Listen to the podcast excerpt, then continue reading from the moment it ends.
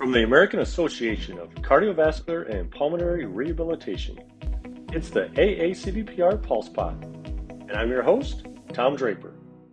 For this episode of the AACVPR Pulse Pod, I would like to welcome current AACVPR President, Amy Knight. Welcome, Amy. Thanks, Tom.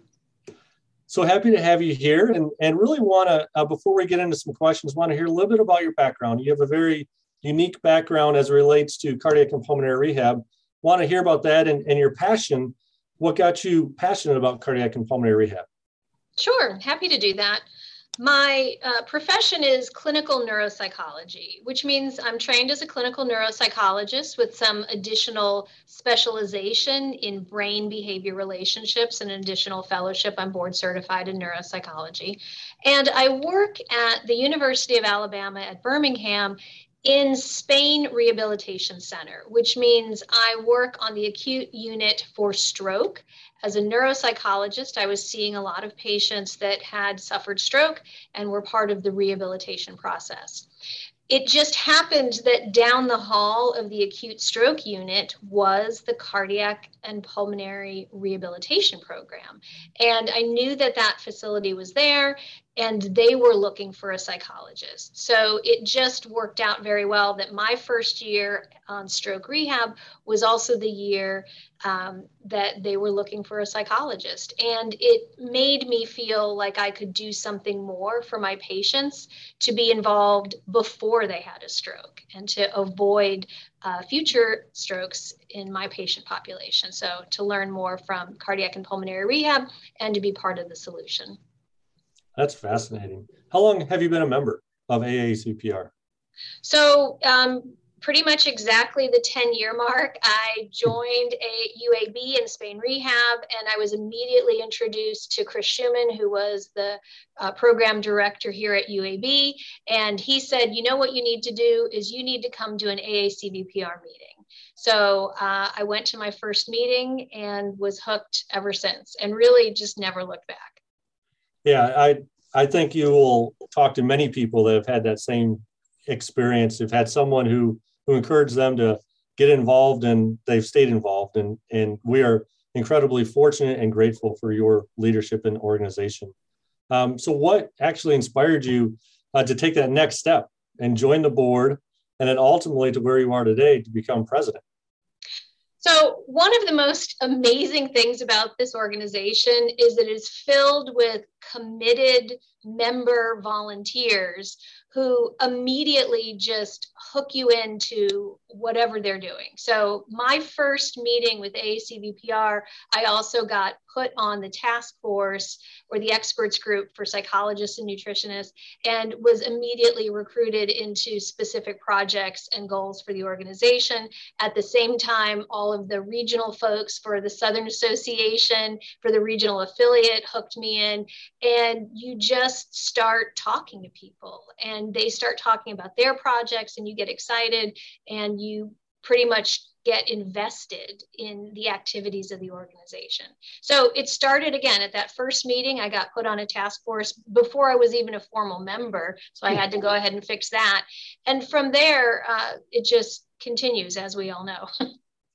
Absolutely. And I think that's the beauty of this organization is its diversity in backgrounds. And you know what we have is we want to be representative of what our patients need. And so your background, and we have nursing and physicians and exercise physiologists and respiratory therapists and down the line and dietitians, that is what our patients need. So we're bringing all these perspectives to the table. And for you to be leading our organization and bringing that expertise to the table is absolutely valuable.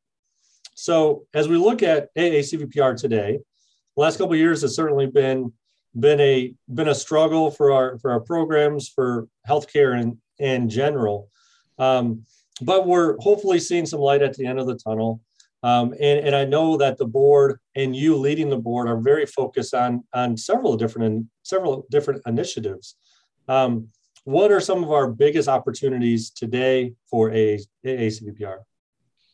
I think in some ways the opportunities are no different than they were a couple of years ago before the pandemic. We are still looking to increase the referral, enrollment, participation, and graduation rates of that patient population that's eligible.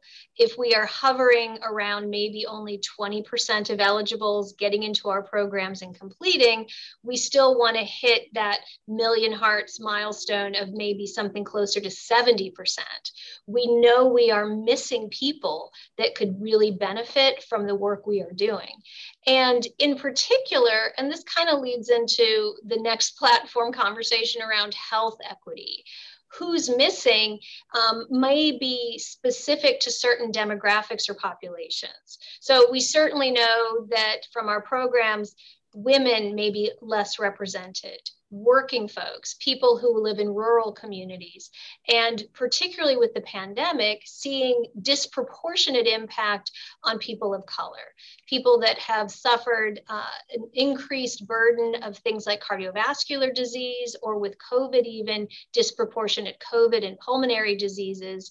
These people are not necessarily well represented in our current patient population or in our staff models for that matter. Absolutely. And I think what is fascinating is, to your point, the strategy really hasn't changed. And we've always sort of used the, you know, our strategy is a hammer and the nail is just get more patients in. And we haven't necessarily taken a step back. And I think you've brought this leadership to the table, taking a step back and saying, well, why haven't we been able to achieve this? We've been working on a lot of different work with turnkey strategies and all this stuff in order to get more patients in. But what are we missing? And I think you've brought that to the table of what we are missing. So how did that conversation go with the board? And how was this something that the health equity platform was chosen to be a strategy with the board of directors? Well, I'll take my inspiration from you, Tom, because you are always very helpful in bringing things to light in terms of a good question for moving forward. And that question is always the why. What is the why? What are we trying to accomplish? And what might outcome of success look like if we accomplish it? For the board, they were already well involved in increasing referral rates, participation rates, adherence and compliance and completion. But ultimately, the question about who are we missing and why might it be beneficial to pay attention to that was a pretty easy sell.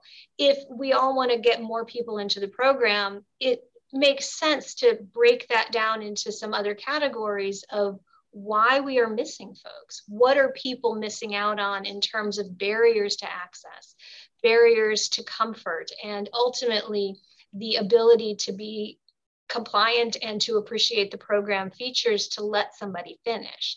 The board was very enthusiastic about this, and it really has been just a natural extension of that effort. Absolutely. Can you give us a little glimpse on what the board and what the committees are thinking, and then also talk about, because I know you've been very involved in the Million Hearts Cardiac Rehab Collaborative and how it ties into that as well. Sure, I'd be happy to. I think the way to think about any new initiative is to first and foremost allow the opportunity to brainstorm. Let that be a little bit of an organic process where people bubble up. Everybody can take a step back and think about, what could I do? What makes sense for this context, for my personal life, for my institution or my center, for my committee? And that's really a model that we generated from the Million Hearts work group, that people from all around the country came together for Million Hearts. Each one had a different perspective of what they were doing, but it really becomes inspirational. Well, if they're doing that, that gives me a good idea. And I'll give the example of Akiba Drew had done some interviewing of women in Baltimore, Black women who had participated in cardiac rehab and wanted to get their comments on what they thought and their input. That became the inspiration for last year at our AACVPR annual meeting to do the health equity panel. and to have a discussion and patient voices. And then when you start talking to patients, you really do get a whole other set of good ideas and motivation towards some ideas for program modification. So to answer your question about what's in store for AACVPR, we had assembled a health equity advisory panel, and these were basically liaisons to some of our primary committees to ask that question: what can we do in health equity? And each of those committees thought about it, had conversations, brought it back to the health equity panel, and now we are consolidating that response so we can have kind of a unified approach to what the organization might do. Spoiler alert, I'll go ahead and give us some framework here. The idea is to look at opportunities both at AACVPR level, so looking at our staffing within our committees and our board, to look at opportunities for growing our membership and to diversifying the membership of AACVPR for better representation. So a second platform will focus on the opportunity of programs, to think about what programs might do to implement health equity strategies and what kind of resources might be beneficial to the membership in diversifying their programs. And finally, a platform around education and providing more resources to everyone on these topics. Yeah, this is going to be really exciting over the next months to years as a strategy rolls out. And I think for our membership to get some of these tools to see how things can change in their own programs as well as change nationally. To see this happen, I think is going to be very powerful. And the ultimate benefactor is going to be our patients. And I'm really excited for that. So as we're talking to our AACVPR membership, what do you think they could do this year to support that strategy and that mission of really looking at how we diversify our programs, our education, and really align with this health equity strategy? I think a good start is for people who are really interested in asking the question of health equity and what can I do in this arena, to look around and see what your opportunities are. It's very specific to your position and your role and your center, opportunities to look at who's present and whether or not they are completing the program as intended. So if somebody's struggling with adherence or completion, maybe to follow up with individuals who represent a demographic that is underrepresented.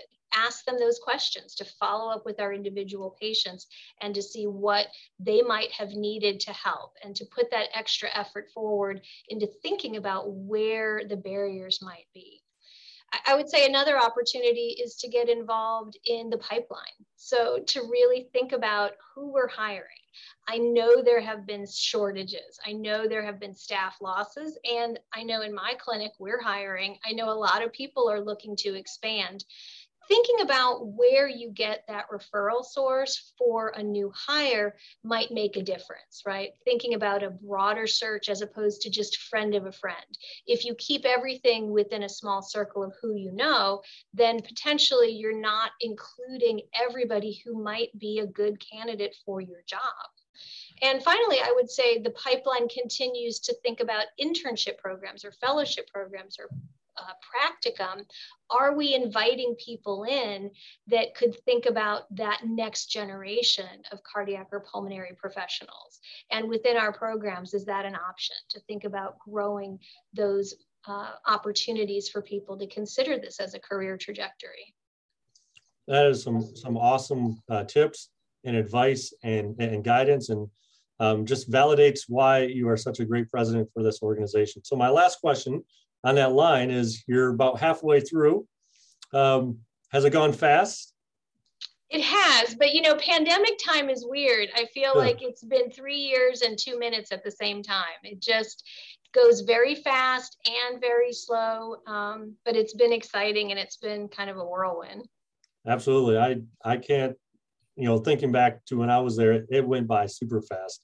And before you know it, let's hope we're all going to be together in West Palm Beach in September, so we can see each other face to face, with which many of us haven't seen each other in over 2 years. So that should be a wonderful time. Well, Amy, as always, thank you for your leadership. Thank you for your friendship, for all that you do for the organization, our membership, and our patients. And I, again, thank everyone for listening to the AACPR Pulse Pod, and we'll talk to you at the next episode. Thank you, Tom. I really appreciated being here. Thanks for inviting me. Thank you for listening to the Pulse Pod from the American Association of Cardiovascular and Pulmonary Rehabilitation. If you have thoughts or questions about today's episode, I encourage AACVPR members to continue the conversation on the Pulse discussion forum. If you like what you hear, and maybe even your host, please leave a 5-star rating and review on one of your preferred podcast platforms, and share on social media. To learn more about AACVPR, visit www.aacvpr.org. We'll see you next time on the AACVPR Pulse Pod.